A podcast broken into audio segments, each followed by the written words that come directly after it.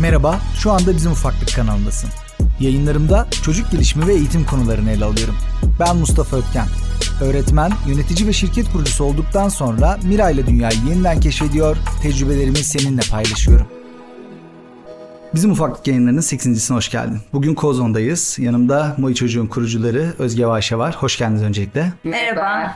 Ben sizi ilk defa Fakat Nice'da görmüştüm. Orada bir Moy Çocuk'tan bahsetmiştiniz. O zamandan beri de aslında düzenli olarak takip etmeye çalışıyorum. Ee, siz bir kendinizden bahsedebilir misiniz? Kendinizi tanıtabilir misiniz? Herkese tekrar merhaba. Ben Ayşe. Moy Çocuk Genel Yayın Direktörüyüm. Teoman adında bir oğlum var. Bursa'da yaşıyorum. Gençliğim ve üniversite hayatım Ankara'da geçti. Üniversitede eşimle tanıştık, evlendik ve Bursa'ya yerleştik. Bir süre özel sektörde çalıştıktan sonra anne oldum. Anne olduktan sonra da tam zamanlı anne olmaya karar verdim. Biz çok demokratik bir ailede büyüdük. Alınacak kararlar için evimizde her birimizin birer oy hakkı vardı. Aile içi birliktelik ve paylaşıma değer veren bir ailede yetiştik. Bu sebeple çocuk yetiştirmek sadece ihtiyaçlarını karşılamak demek değil, aynı zamanda birer insan olabilmeleri adına ellerinden tutmak ve onlara yön verebilmekti. Bizim ebeveynlerimizden tecrübe ettiğimiz buydu. Merhaba, ben Özge Özay Sökmen, küçük olan. 32 yaşındayım, iki kız çocuğu annesiyim. Çocuk gelişimci adayıyım ve Moy Çocuk editörüyüm. Başkent Üniversitesi Sigortacılık ve Risk Yönetimi mezunuyum ama her Türk genci gibi ben de mesleğimi yapmadım. Çeşitli sektörlerde çalıştım, 26 yaşımda da anne oldum. Anne olduktan sonra çocuk sahibi olmanın onu sadece beslemek, onunla oynamak olmadığını, bu yolun pürüzlerinin de olduğunu ve bunun için de muhakkak destek almak gerektiğini fark etmem uzun sürmedi aslında. İlk kızım 15 aylıkken emzirmeyi bırakma sürecinde çocuk gelişim uzmanı Birgül Bayoğlu ile tanıştım. Ondan sonraki süreçte de desteğe ihtiyaç duyduğum her an soluğu kendisinin yanında aldım. Ee, böylece zamanla çocuklarıma duygu odaklı yaklaşımı benimsedim. Ee, sınırlarımı çizdim ve huzurla ebeveynin tadını çıkarmayı öğreniyorum. Peki Moy Çocuk ne demek? Özel bir anlamı var mı Moy Çocuğun? Tabii ki bizim için çok özel bir anlamı var. Şöyle ki Moy Çocuk bizim çocukla ilgili ilk girişimimiz. Moy Çocuk çocuğa yönelik bir platform değil aslında. Ee, ismin içinde çocuk kelimesi geçiyor ama bizim hitabımız yetişkinlere. Ama her yetişkinin içinde bir çocuk var. Demek istediğim bireyler, insanlar ön yargılarından arındığı zaman, hayal kurabildiğimiz zaman ancak çocuklarımızla iletişim kurabiliriz. İşte biz o içimizdeki çocuğa sesleniyoruz. Moi, moi yani Fransızca ben demek. Türkçe telaffuzu hoşumuza gittiği için aslında bu kelimeyi seçtik. Yani Fransızca moi diye okunuyor ama Türkçe'de de moi diye okunuyor. Moi çocuk dendiğinde de birlikte çok çok güzel geldi kulağımıza. Aslında tam anlamı ben çocuk. Yani içimdeki çocuk.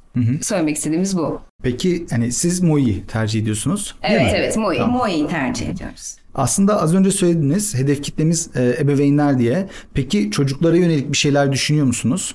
Düşün yani düşündük aslında ama e, bu işi çok iyi yapan yerler var. TÜBİTAK e, yayınları, bilim çocuk dergileri vesaireler. O yüzden o, o sahalara çok girmeden profesyonel olduğumuz konu yani anne olmak, çocuk yetiştirmek, ebeveyn olmak e, kalmalı diye düşünüyorum ben.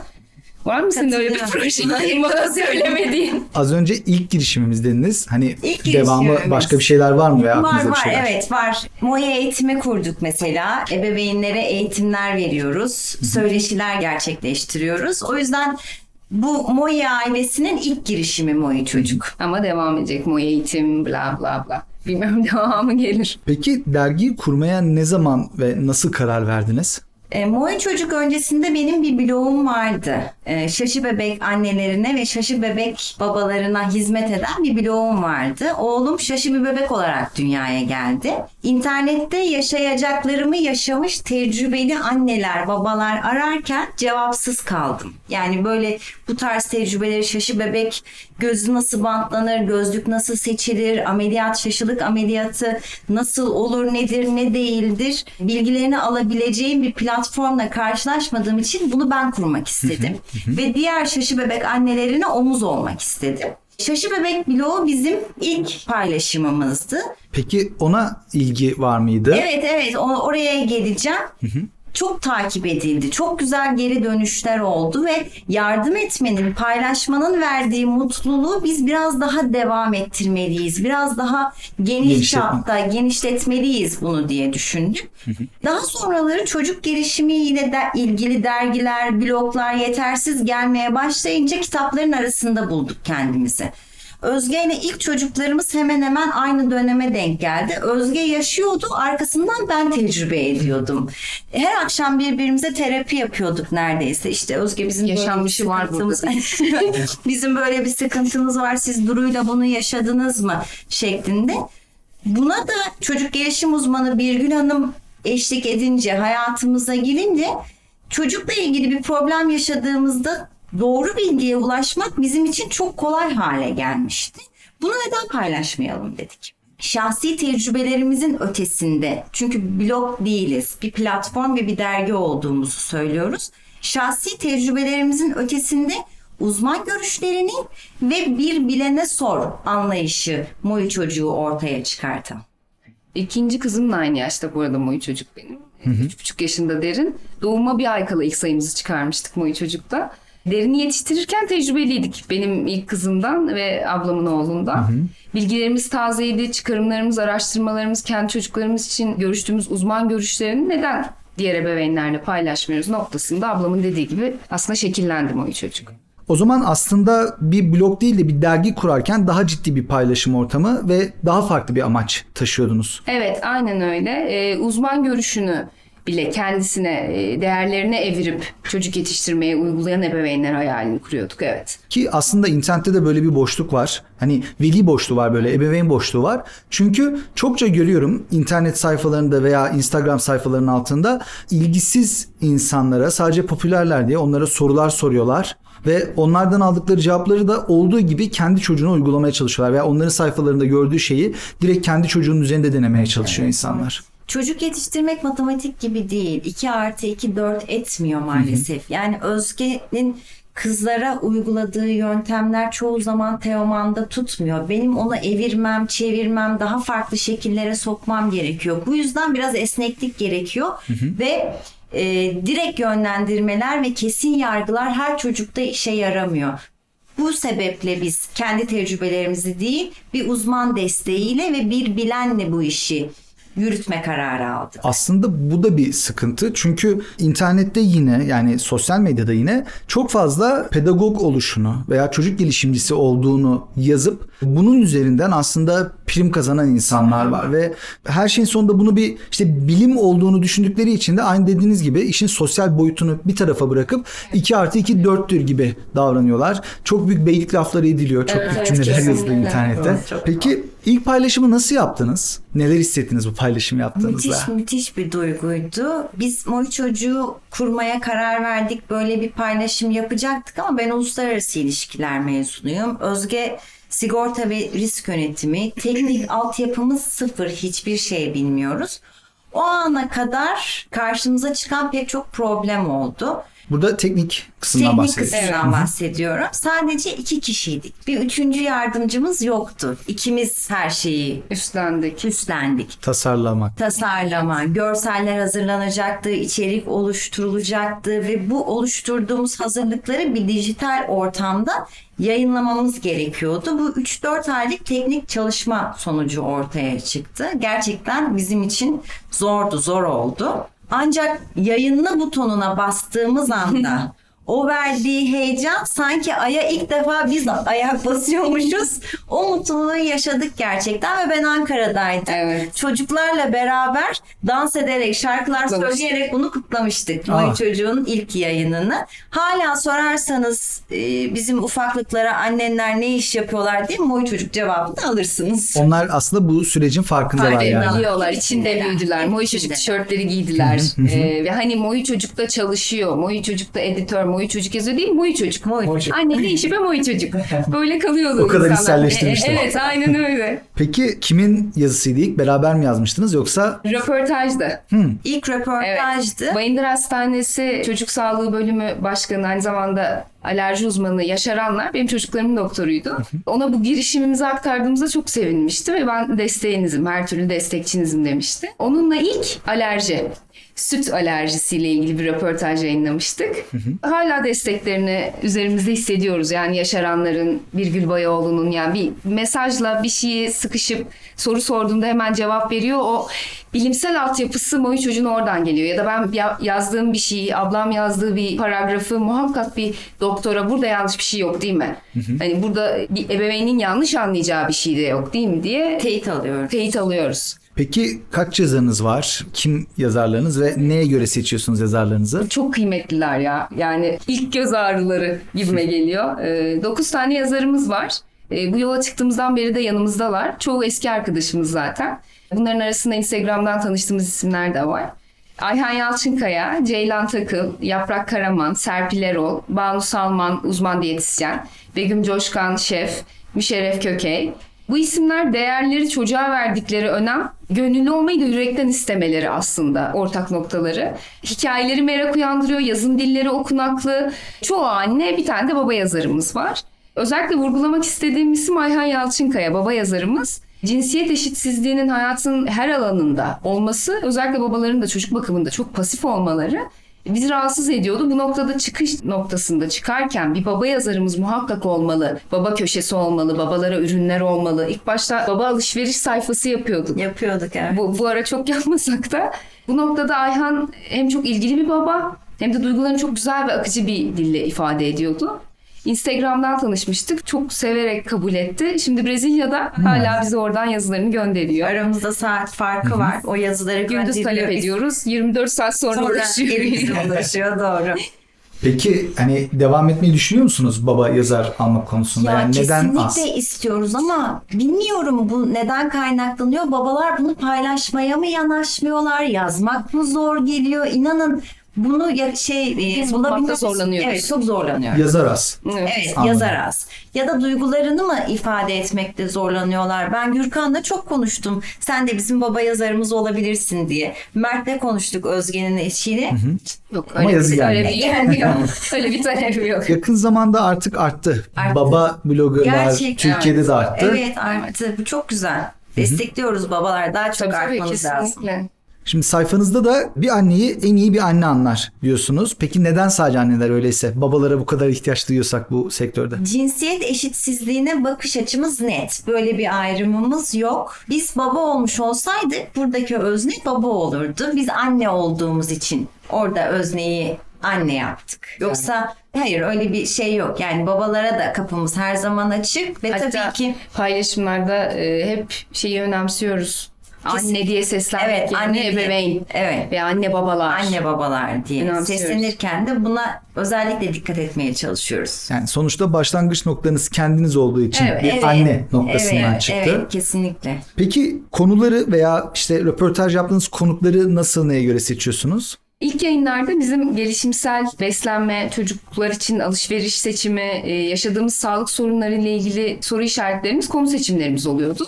Daha sonraları da yazar fikirleri, işte çevre gözlemleri, bizim gözlemlerimiz, anne baba ihtiyaçları, çocuklar büyürken hayatımıza yeni giren konular, okuyuculardan gelen mesajlar, yönlendirmeler, yorumlar belirleyici olmaya başladı. Bir de buna ilave takip ettiğimiz yabancı pediatrik web siteleri, akademik makaleler, bir dönem Özgür Doktor Özgür Bolat'ın gönül elçisi olarak ürettiğimiz bildirim ve makaleler yol gösteriyor artık. Konuklar da konular doğrultusunda işinin profesyoneli olduğunu düşündüğümüz, değerleri de değerlerimize uygun insanlar oluyorlar, konuklar oluyorlar.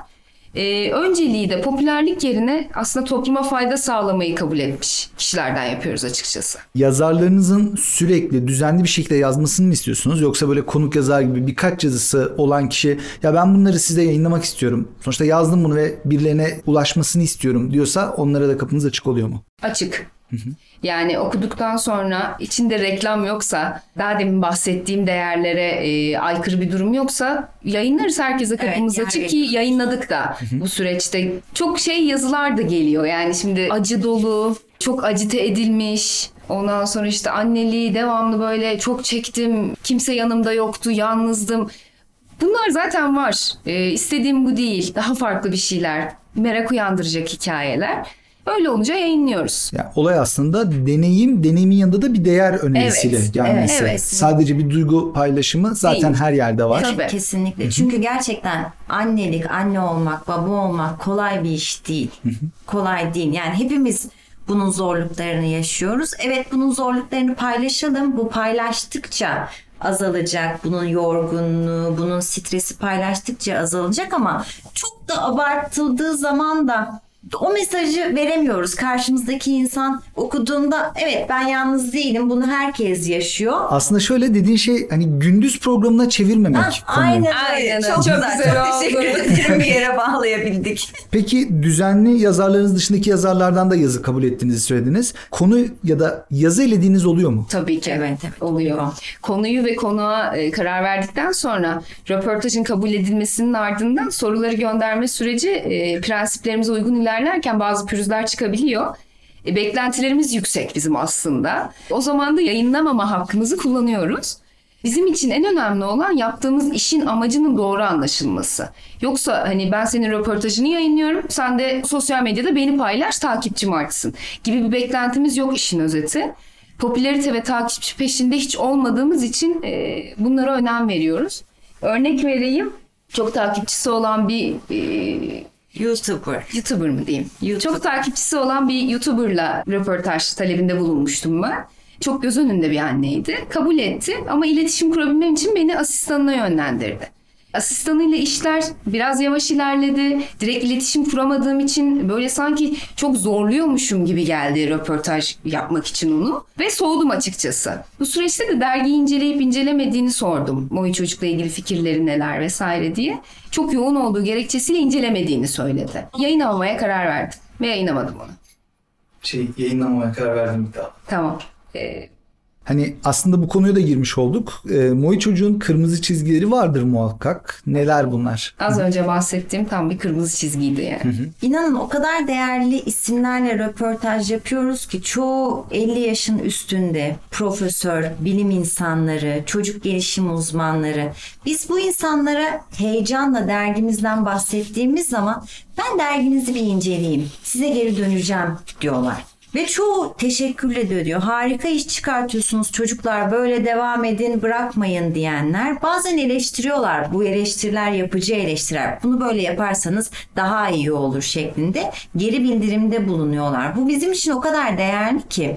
Onlar bunu yapabilecek vakti bulabiliyorken e, popülerlik peşinde olan birçoğunun bunu yapamaması bizim kırmızı çizgimiz oluyor. Örnek vereyim siz mesaj attığınızda ilk yaptığım şey profilinizi incelemek, podcastleri dinlemek, Google'da aratmak oldu. Yani hani kiminle röportaj yapacağız, nasıl bir yayın, nelerden bahsediyor bunları bilmek gerekiyor gibime geliyor. Yani bu da büyük bir kırmızı çizgi aslında. Bir diğer kırmızı çizgi, bunu da söylemeden geçemeyeceğim. Röportaj yaptığımız kişilerin, konukların, bize yazı gönderen isimlerin Mustafa Kemal Atatürk'ün kurduğu Türkiye Cumhuriyeti'nin değerlerine saygı duyan ve sahip çıkan kişiler olmasına önem veriyoruz aslında. Çok güzel. Aslında Türkiye'de yaşadığımız için her şeyin başında da bu son söylediğiniz noktaya bir önem vermek gerektiğini inanıyorum. Peki işbirlikleri yapıyor musunuz? Hani az önce bir eğitimden bahsettik Evet. gerçi. Bunun dışında hani festivaller, konferanslar veya eğitim kurumları ile ilgili gidip çalışmalar yapma gibi. İşbirliği bağlamında ufak tefek medya sponsorluklarımız oldu. Festival, konferanslara medya sponsorlukları yaptık. Bu arada yayın evlerinin çocuk kitaplarını okuyup eğer çok büyük bir pedagojik uyumsuzluk yoksa ki bazılarında oluyor paylaşıyoruz. Kitap demişken ben de bir kamu spotu vereyim. Siz de podcastlerinizde bunu sıkça dile getiriyorsunuz. Anne babalar çocuklarına kitap alacakları zaman mutlaka okusunlar. Okumadan kitap almasınlar. Çünkü beyinler o kadar taze ve bilgiye o kadar aç ki orayı doğru bilgilerle doldurabilmek çok önemli.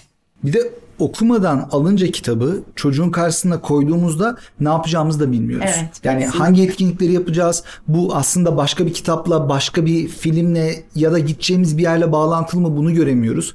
Çocuğa faydalı mı onu bile bilemiyoruz. Evet, kesinlikle. Yaşına uygun mu, gelişimine uygun mu? Ki çokça kitabında içinde aslında olmaması gereken şeyler oluyor. Var. ben var. zehir görebiliyorum bazı Gizli kitaplarda. mesajlar. Evet.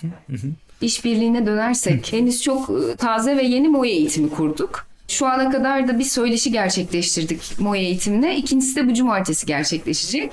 Bayındır Hastanesi Çocuk Gelişim Uzmanı Birgül Bayoğlu ile annelerle söyleşiler gerçekleştiriyoruz. Buradaki amacımız da yine olmayanı oldurmaya çalışmak.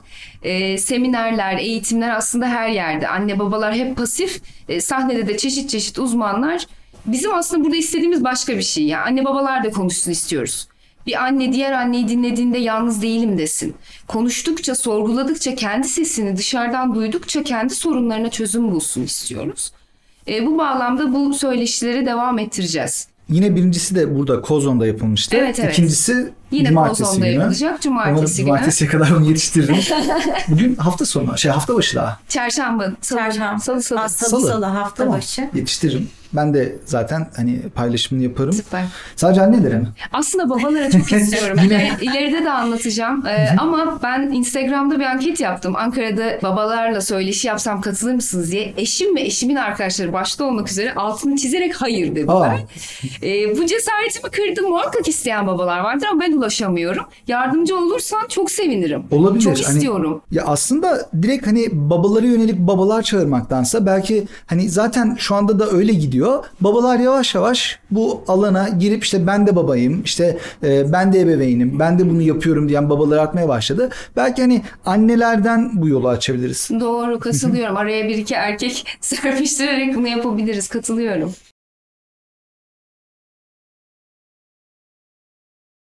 Hani yine o cinsiyetçi toplumun cinsiyetçi yapısı hep babayı çok çalışmaya, çok şey yapmaya yani bir, bir cümle bile insanın kafasını kurcalıyor aslında işte hani bütün gün çalıştım eve gelip dinlenmek benim hakkım cümlesi hani bir yerde duyduğunda baba o kadar yorgun değilse bile eve geldiğinde dinlenmesi gerektiğine inanıyor. Evet. Bu sefer böyle şeylere sanki anne gitsin ya hani Annenin çalışıyor veya çalışmıyor. Annenin işi bu. Evet, Öyle evet bir çocuk var. yetiştirmek annenin işi yani öyle bir şey oturdu artık annelerin üstüne ve babalar genelde ikinci planda kalıyor. Biz onları da işin içine çekmeye çalışıyoruz. Ne benim yetiştiğim ailede ne kendi çocuğumu yetiştirdiğim ailede baba dışarıda bir figür değil bizim için. O da ailenin merkezinde. Çocukla iletişim, çocuk yetiştirme konusunda onun da söz hakkı var. Ve yeri geldiği zamanlarda ben çekiliyorum, baba birebir iletişime giriyor. Bu biraz da toplumun hani ataerkil yapısından da Evet, kaynaklanıyor olabilir. Hamurumuz, hamurlarımız bence bu şekilde yoğruldu. En basitinden şöyle de e, aslında yorumlayabiliriz. Bir alışveriş merkezine veya bir restorana gittiğinizde e, bir baba bir bebeğinin e, altını değiştirmek için alt değiştirme odasına gittiğinde kapıdaki ikon kadın ikonu. Yani o zaman bu kadın işi. O zaman ben açmayayım. Ya daha bir unisex ikonlar daha dilimize yapışsın, baba a- altını açsın, baba kucağına alsın. Aslında ben burada biraz anneleri de suçluyorum. Hep mükemmelli istemelerinden kaynaklanıyor gibime geliyor. Yani baba açamaz, dur ben halledeyim. Yapamazsın, ben halledeyim. Sen uyutamazsın şimdi. Sen susturamazsın, sen yediremezsin. Bütün bunlar da aslında babalara yüklenmiş olan durumlar. Ya ben zaten yapamam. Bu zaten kadın işi. annenin mükemmeliyetçi tavrı bir yerden, diğer kamlılığı diğer taraftan Evet, ikisi toplum- birleşince toplumun da dili bunu anlatınca sanki çocukla ilgili her şey anneden Aynen. sorulmalıymış gibi bir şey geliyor. Oluşuyor, Baba doğru. işte gidecek, çalışacak, sonra eve gelecek ve dinlenecek. Yani o yüzden belki de bu etkinliklerde şu anda baba biraz daha hazır ama ben artacağına inanıyorum. Evet ben de. Biz de çok istiyoruz. Peki Moi Çocuk şimdiye kadar size neler kattı? Çok güzel bir soru. Ee, Bunu düşündüğümde içim ısınıyor diyebilirim. Çünkü çok güzel insanlar kattı. Bilgi kattı. Her yaptığım röportaj o konuda beni bilgilendirdi. Soruları hazırlarken yaptığım araştırmalar beni aydınlattı. Gönüllü olmanın değerini biz zaten iki kardeş biliyorduk. Röportajlar ve yeni insanlar tanıdıkça da değer gördüğünü öğrendik. Bu bizi mutlu etti. Sosyal medya anne babalarını nasıl görüyorsunuz? Böyle bir artık sektör var çünkü. Evet. Evet böyle bir sektör olduğunu biz de Moi çocuğu kurmaya karar verdiğimizde öğrendik. Gerçekten sektör oluşmuş artık. Sosyal medyada çok takipçisi olan anne babaları mı kastediyorsunuz yoksa o anne babaları takip eden ebeveynleri mi? İkisini de konuşalım bence. İkisini de konuşalım. Çok güzel. Ee, çok iyi gördüğümü söyleyemeyeceğim. Çünkü parlak ekranlarda güzel makyajlı, derli toplu anneler. Üstleri bile buruşmamış kıyafetleriyle çiçek çocuklar çok doğru örnek olmuyorlar bence. İşin aslı öyle de değil. Onlar da çok zorlanıyorlar ama mış gibi yapıyorlar. Teoman kendi işini kendi yapma noktasına gelene kadar evden çıkıp asansöre bindiğimde aynaya bakıp kendi halime üzülürdüm ben. Çünkü kolay değil. Takip eden anne babalar onları bu yaşantılarını gerçek zannediyorlar. Bu sefer eksikliği kendilerinde arıyorlar. Onlar Daha kötüsü ger- çocuklarında. çocuklarında ve kendilerinde yani o kadar güzel evler, derli toplu evler görüyoruz ki o parlak ekranlarda. Benim evim çoğu zaman dağınık oluyor ve ben bu sefer yetemiyor muyum acaba ben mi yapamıyorum algısı duygusu oturuyor bende. Bu da bir yerde mutsuzluğa itiyor insanı. Gerçek olmadığını söylemek istiyorum sevgili anneler babalar. Bu hayatlar gerçek değil. Hepimizin evleri dağınık Evet. değil mi? Evet. İşin aslı sizin doğallığınız, evdeki yaşadığınız o hayatın gerçekliği çocuklarınıza örnek oluyor. Bu çok önemli. Doğal olmanın kıymetini öğrensin çocuklar. Bana aslında çok şizofrenik geliyor ya. Yani çok açık konuşacağım ben bu konuda. Bu kadar takipçi, onlara uygun hazırlanan postlar, onlar için canlı yayınlar, kendi kendine yolda yürürken çekilen videolar, çocukların en güzel giysileriyle yapılan reklam işbirlikleri, onlara alet edilmesi. Sonra ekranı karartıyorsunuz, yanına bakıyor kimse yok. Yani ekranda görünmüyor çünkü kusmuk kokusu, takipçilerin bilmediği ama eşin ve ailenin bildiği sinir krizleri, büyük bir çoklu kişilik bölünmesi e, gibi geliyor. Ebeveynler neyse ne olmanın sadeliğini, hafifliğini keşfetsinler bence. Onu görsünler. İnsanın doğasında var çünkü karşılaştırma istiyor insan ister istemez. Hayatını karşılaştırıyor, çocuğunu karşılaştırıyor. Kendimizi ve çocuğumuzun özel olan yönlerini keşfedeceğimize olmayanların çetelesini tutar hale geldik. Bu da bütün yaşantıya yansıyor bence. Bu sosyal medyanın aslında en büyük ikilemi. Evet. Çünkü normalde de insanlar Instagram'ı açıyorlar ve aşağı doğru kaydırmaya başladıkça başkalarının hayatlarının ne kadar güzel olduğundan ziyade kendi hayatlarının ne kadar işe yaramaz olduğunu Aynen görmeye başlıyorlar. Evet. Öyle düşünmeye Evet, başlıyorlar. evet. Bu çok takipçili ve şov ebeveynlerinin olduğu hesaplarda da aslında daha da kötü oluyor. Anne babaları Evet, anne baba olarak daha tehlikeli. Çünkü birey olarak siz kendi psikolojinizi hobilerle, kitap okuyarak daha farklı şekillerle düzeltebilirsiniz. Ama yetiştirdiğiniz bir çocuk varsa sizin ruh haliniz birebir ona yansıyor. Yani siz hem kendinizi kötü hissediyorsunuz hem de evin içerisinde kötü bir hava estiriyorsunuz. Yani eşiniz de bundan etkileniyor, çocuk da bundan etkileniyor. Dolayısıyla aile de bundan etkileniyor. Bir de artık dünya hızlandı ve her şey erişimimiz hızlandı. Dolayısıyla eskiden magazinde gördüğümüz şey aslında şu anda Instagram'daki anne baba hesapları, bu bahsettiğimiz Evet, hesaplar. doğru. Ama eskiden magazinde olabilmek için sanatçı olmak gerekiyordu, ünlü olmak gerekiyordu vesaire. Şu anda birazcık şansla, birazcık iyi hazırlıkla anne babalar bunu yapabiliyor. Bunu gören başka anne babalar da bunlara özeniyor, bu durumlara özeniyor. Ama demin dediğiniz gibi iş çok büyük hazırlık istiyor, büyük bir fedakarlık istiyor. Ruhunu satmayı istiyor aslında. Evet, kesinlikle. Ve Çok işin güzel. kötüsü çocuğun da ruhunu satmanı Kesinlikle. gerektiriyor. Evet. İşte bunu yapan birileri var. Tamam bunu yapsın. Tamam hani beni gerçekten hiç ilgilendirmiyor Evet, bu. evet. Ama işte onlara özenen kişiler de dediğiniz gibi çocuklarıyla beraber bunu yapmaya çalıştıklarında zorlanıyorlar. Yansıyor bu. Çünkü ben de bu işi eğitim ayağından tutmaya çalışıyorum. Ama biz de zorlanıyoruz kimi zaman. Yani bir fotoğraf, bir video çekmeye çalıştığımızda benim işim bile bazen e, arkadan çekil, yok ayakların çıktı, yok bulaşıklar çok darmadın. Ya diyorum bırak bırak böyle çıksın. Ondan sonra bir gün sonra o bir şey çekerken bak arka taraf ne kadar dağınıkmış diye ben söylediğimi fark ediyorum ve hani diyorum ne oluyor bize? Çok riskli bir Kesinlikle alan. öyle. Biz e, dergiye bir fotoğraf çekimi yapmak istedik çocuklarla. Kaç yaşlarındalardı? 5-6 yaşlarında. 5-6 yaşlarındalardı. Bahçede bir sonbahar fotoğrafı çekeceğiz. Durmuyor çocuklar oyun oynamak istiyorlar. O kadar haklılar ki sonra bir anda kendi resmime baktım. Maymuna muz veren bir insana dönüşmüşüm. Yani çikolata Teoman bak burada çikolata var. Duru gel teyzeciğim işte şu. Ya benim bu çocuklara bunu yapmaya hakkım yok. Ben onları doğal haliyle ve o son oldu. Bir daha Evet. öyle bir denememiz olmadı. Hep Çok doğal üzüldüm. çektik. Aslında bir bakıma sirke çeviriyoruz Kesinlikle öyle.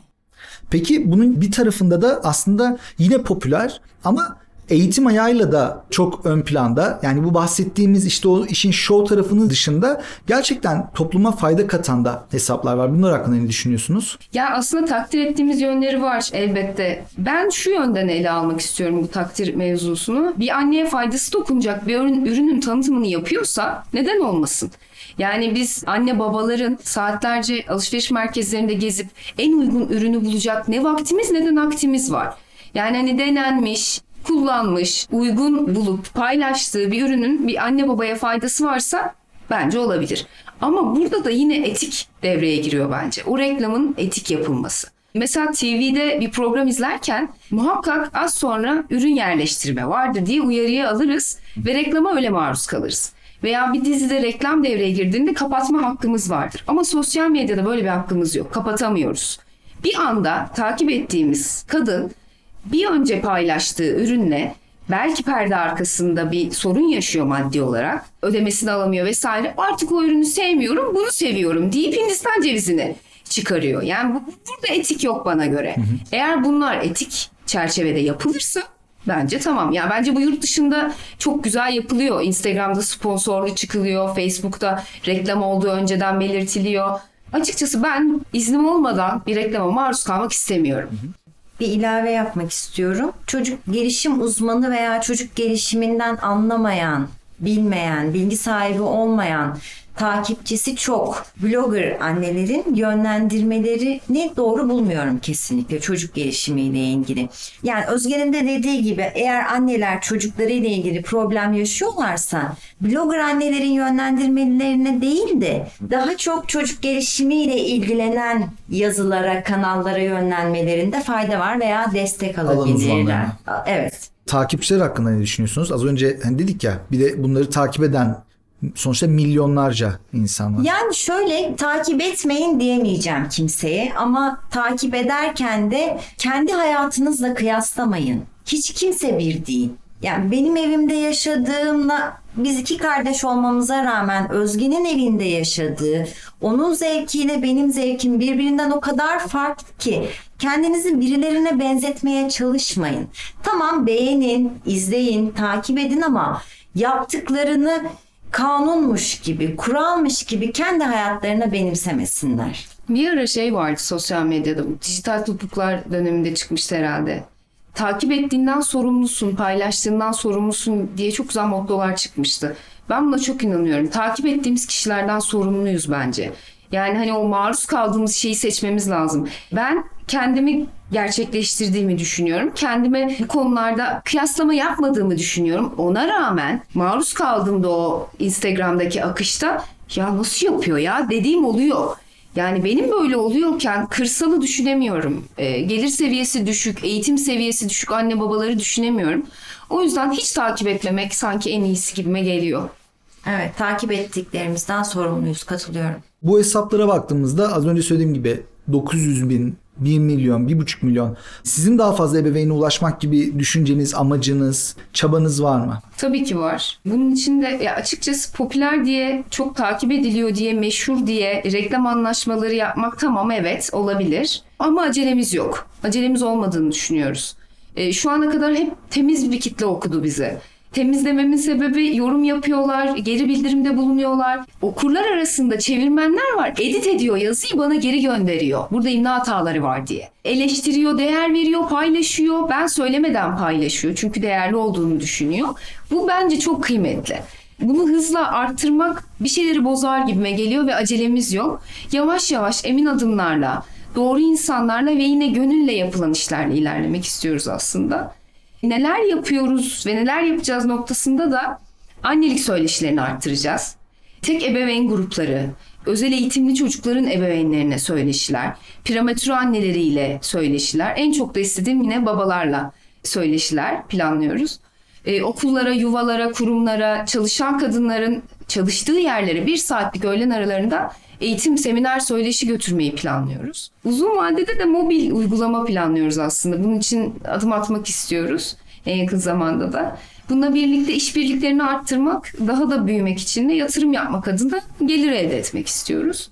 Radyo kanallarına reklam verebilmek tabii büyük kitlelere ulaşmak adına güzel bir adım olurdu. Sponsorluklarla da aslında bu eğitimleri, bahsettiğim eğitimleri ulaşamayan, katılamayan ebeveynlere ulaştırmak çok istiyoruz. Yine dediğim kırsal ve eğitim seviyesi düşük olan yerlere. Aslında hep çıkış noktamız şey oldu. Temiz toplum, temiz Türkiye'ye çıkan yol mutlu anneden çıkıyor bence. Bu gerçeği de hepimiz biliyoruz aslında. Çocuğuna nasıl davranması gerektiğini, duygusal gelişimini nasıl takip etmesi gerektiğini bilen anneler çocuğun gelişimsel aşamalarını çok basit düzeyde bilirlerse bunlara sanki daha sabırla, daha doğru iletişim yöntemleriyle yaklaşırlar ve daha güzel kotarırlar o çocuk büyütme sancılarını. Çok basit bir örnek vereceğim. İlk defa anne olmuş bir kadın ağlayan bebeğinin neden ağladığını bilirse çözüm bulabilir. Buradan çıkışla. Evet. Yani 3 yaşında bir çocuk e, alışveriş merkezinde kendini yerlere atıyor, çığlık çığlığa ağlıyorsa anne onun hangi gelişim aşamasında olursa anne veya baba çok özür diliyorum. hangi gelişim aşamasında olduğunu bilirse eğer Onun bu bireyselleşme savaşı içerisinde onunla çatışmaya değil aslında barış Yol ve bulmaya. Evet, yol ortak bir bulmaya. yol bulmaya çaba, Çaba gösterir. Daha sakin olur. Aslında bütün mesele bu. Yani Moy çocuğun bütün çerçevesi bu. Aslında çocuğu anlamak. Evet. Hani biz ebeveyn olarak okuyalım, bilelim ki çocuğu anlayalım. Evet. Çocuğa daha güzel bir ortam sunalım. Peki çok teşekkür ediyorum geldiğiniz için. Çok güzeldi. Ben bayağı faydalandım bu Biz teşekkür çalışmadan. ederiz. Biz teşekkür de ederiz. çok çok keyif keyifliydi. Moi Çocuk Dergisi kurucuları Ayşe ve Özge ile ODTÜ Kozon'da güzel bir bölüm oldu. Hem Kozon'a hem de Ayşe ve Özge'ye çok teşekkür ediyorum. Moi Çocuk'la ilgili daha fazla bilgiyi hem Instagram'da hem de moiçocuk.com adresinde bulabilirsin. Ben en başta söylediğim gibi yaklaşık 2 yıldır takip ediyorum ve yazılar gerçekten çok faydalı oluyor ve sürekli yeni bir şeyler öğrendiğimi hissediyorum. Çocuk ve çocuğa dair birçok içeriğe bizim ufaklık Instagram sayfasından ve YouTube kanalından ulaşabilirsin. Bana ulaşmak istersen Instagram'dan mesaj atabilirsin veya bizim ufaklık.otcam.com mail adresini kullanabilirsin. Bu yayınları da Spotify, YouTube, iTunes gibi birçok yerden dinleyebilirsin. Bir sonraki bölüme kadar kendine iyi bak. Görüşmek üzere.